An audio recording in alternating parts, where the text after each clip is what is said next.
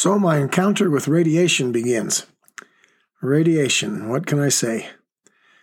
I got my only tattoo. My radiologist had me come in for a visit and explained what was going to happen and told me I needed to go into the exam room where I, uh, I would have a tattoo on my bottom side to indicate where the radiation beams would be aimed. The technician measured and measured and then put two very tiny dots where they would send that poison into my body. I would visit this room five days a week for six weeks for about 15 minutes each time. I would also be taking an oral treatment of chemotherapy twice a day, every day, for those six weeks.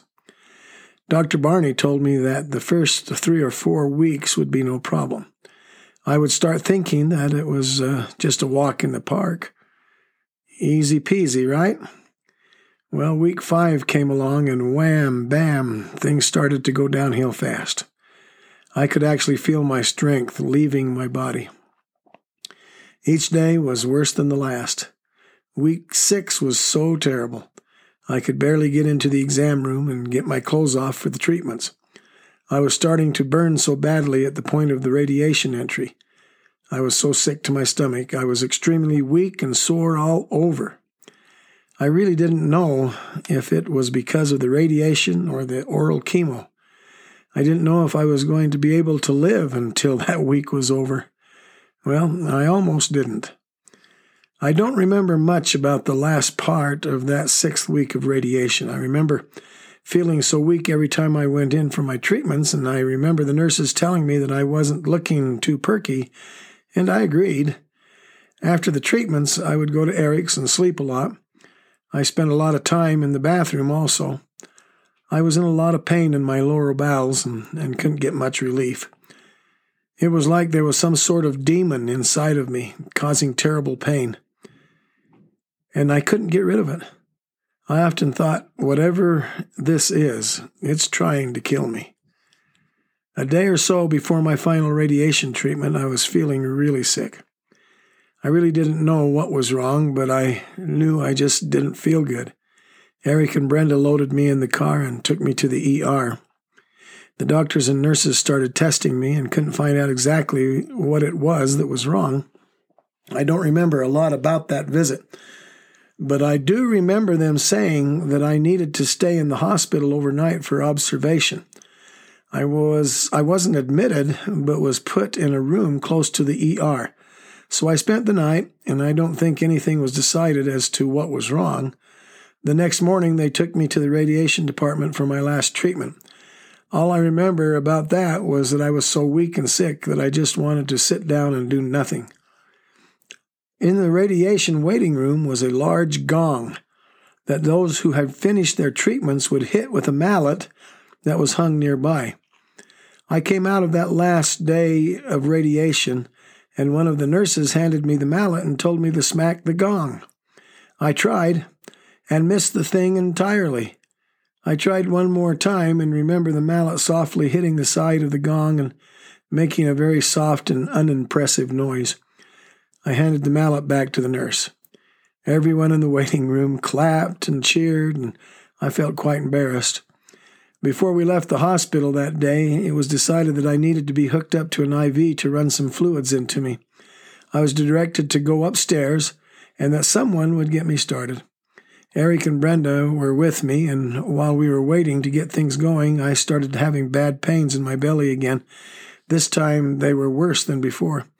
I was in a wheelchair that we used to get me up to the infusion department, and Eric tried to help me to get into the bathroom. It seemed like that was more work than it was really worth. I had such a hard time trying to do any good. I finally gave up and got myself back out of the bathroom and into the waiting room.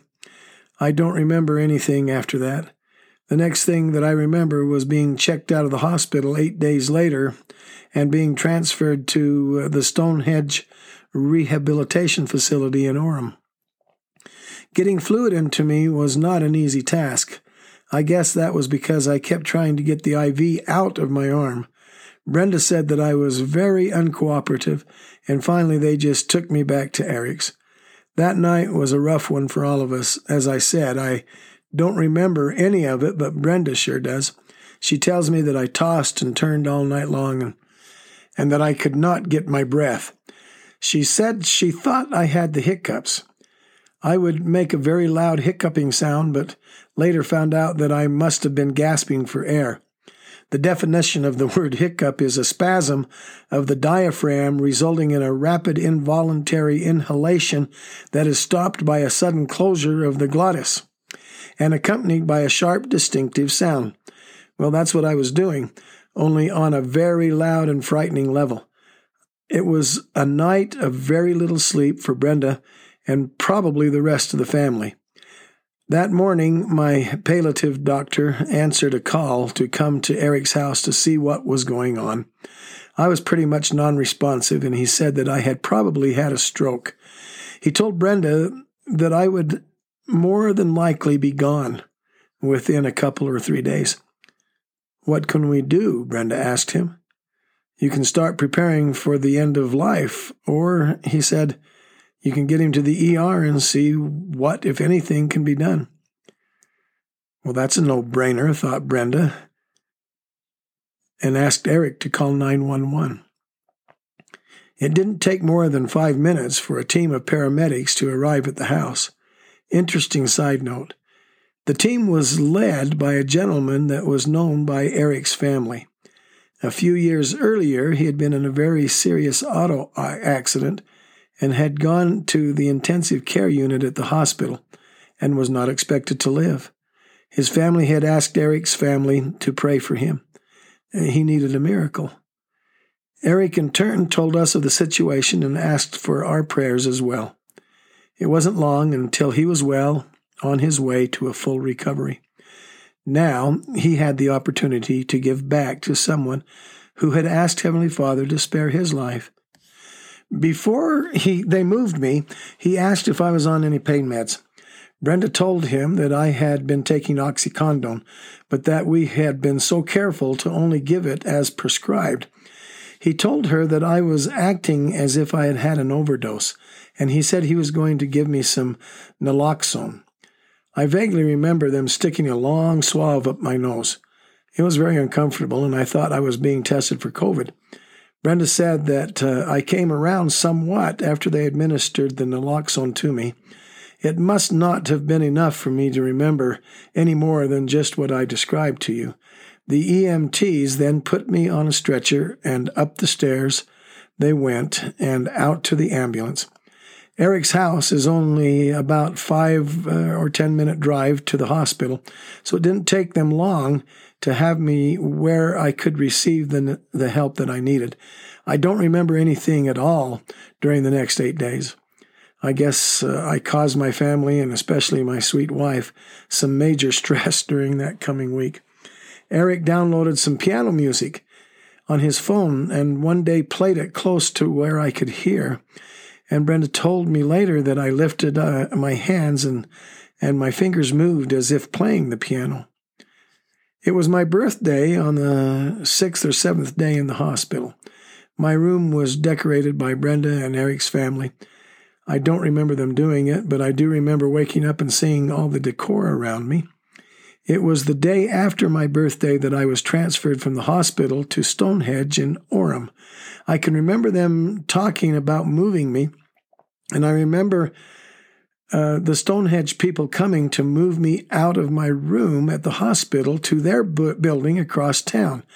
Somehow my mind tricked me into thinking that the decorations for my birthday were at Stonehenge rather than at the hospital. Brenda said Eric followed me to my new room and building, and when they got there, I was already sitting in the recliner, wondering why my birthday decorations had been taken down. I asked them, and they informed me that my party had been at the hospital, not at Stonehenge, where I was now. I didn't believe them, but I didn't feel like arguing.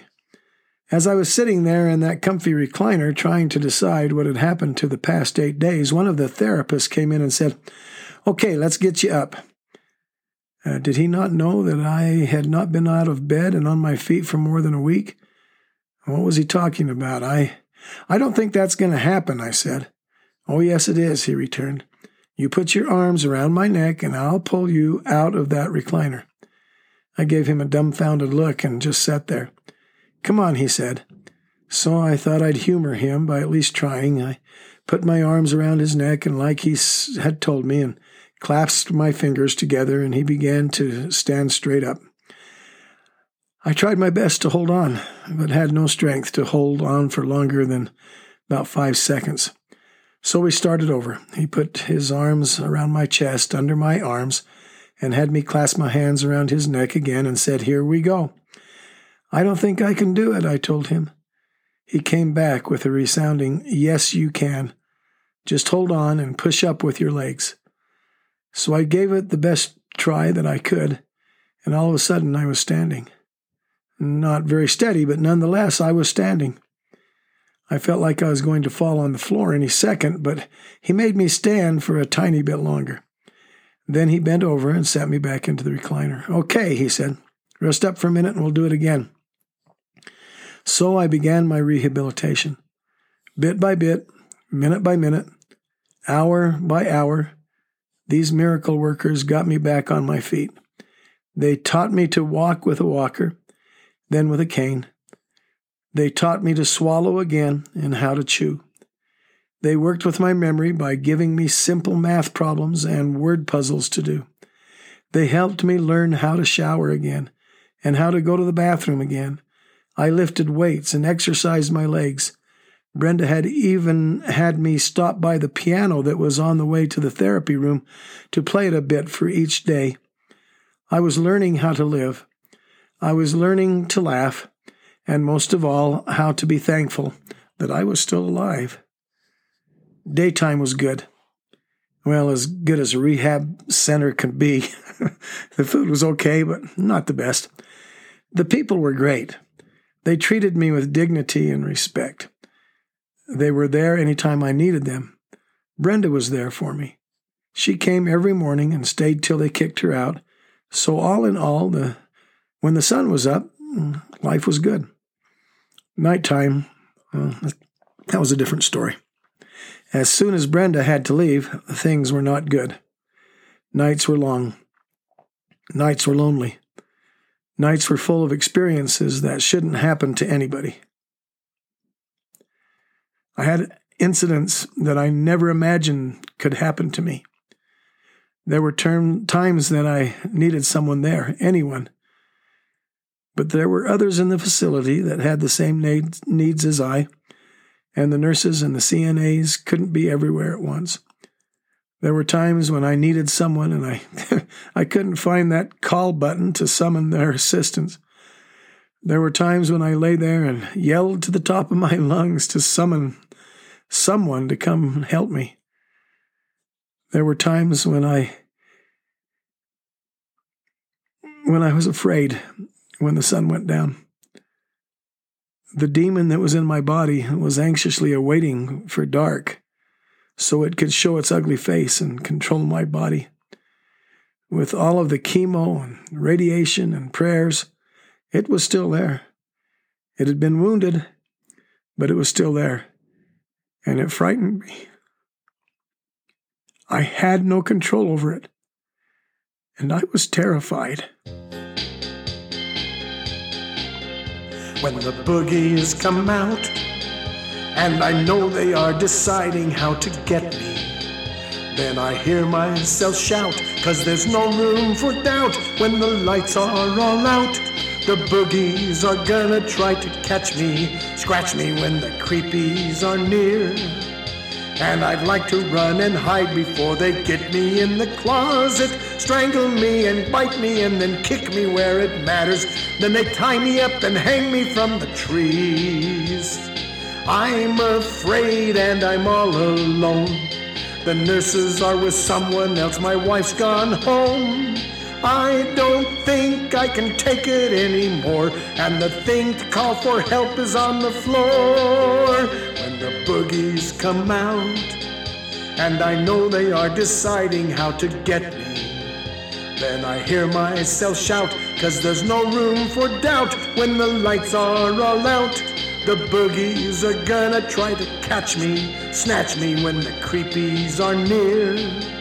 And I like to run and hide before they get me in the closet. strangle me and bite me and then kick me where it matters. Then they tie me up and hang me from the trees. They found a tumor inside of me. When the time is right, they'll take it out, you'll see. But till that day, it's my enemy. And each night it comes to life inside of me. When the boogies come out, and I know they are deciding how to get me. Then I hear myself shout, and there's no room for doubt when the lights are all out. The boogies are gonna try to snatch me, catch me when the creepies are near. And I'd like to run and hide before they get me in the closet, strangle me and bite me and then kick me where it matters. Then they tie me up and hang me from the trees. So don't tell me not to be afraid.